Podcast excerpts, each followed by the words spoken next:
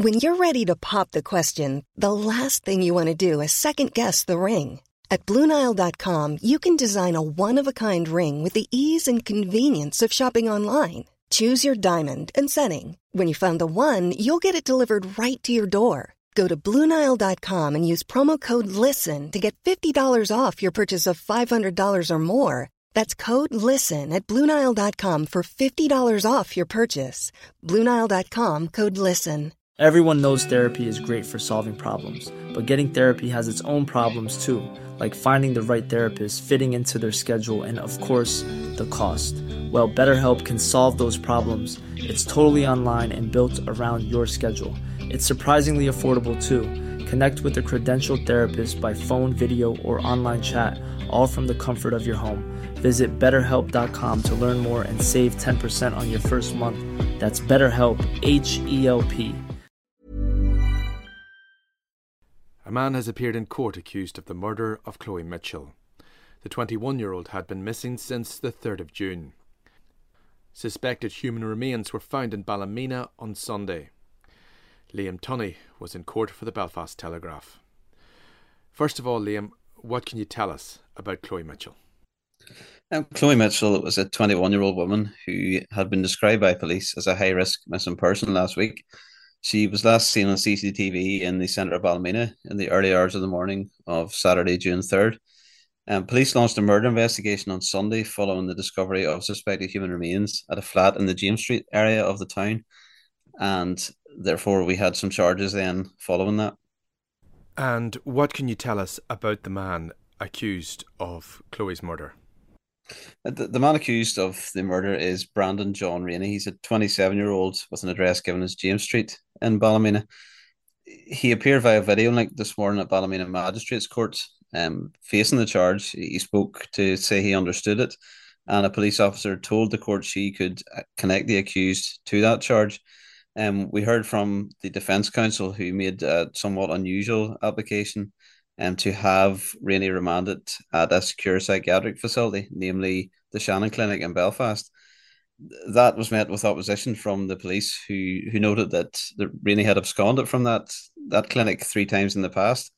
Um, all those occasions he was located eventually in, in the Ballymena area, something the police said showed a propensity for returning to the area. The court refused that. Judge King um, took on board the police objections and refused the application. He remanded Rainey at HMP Maghaberry and ordered him to appear again before the court on July 6th. The application from the defence was made on the back of the fact that Rainey had previous issues with mental health. He is a diagnosed paranoid schizophrenic, something that was uh, referred to in court as well. And those were the kind of underlying uh, reasons for the application. But as I say, it was refused by District Judge King. Now, Liam, this is obviously a live case, so we have to stress that we're only talking about what's been said in open court. Yeah, that's correct. Um, there's also a second man charged in connection um with with the the murder. Um, he is charged with assisting an offender. His name is Ryan Johnson Gordon, um, with an address given as Nursery Close in Ballymena. He also appeared via video link uh, um, in court and replied yes to indicate he understood the charge against him of assisting an offender. None of the facts of the case were open in court um, due to the fact that defence counsel made an application to adjourn his bail application. Um, he indicated that Gordon also suffered from mental health issues and that the defence would need some extra time to prepare that bail application. So Judge King adjourned that to next Tuesday, which is June 20th. Now, Liam, Chloe had been missing, of course, uh, for over a week.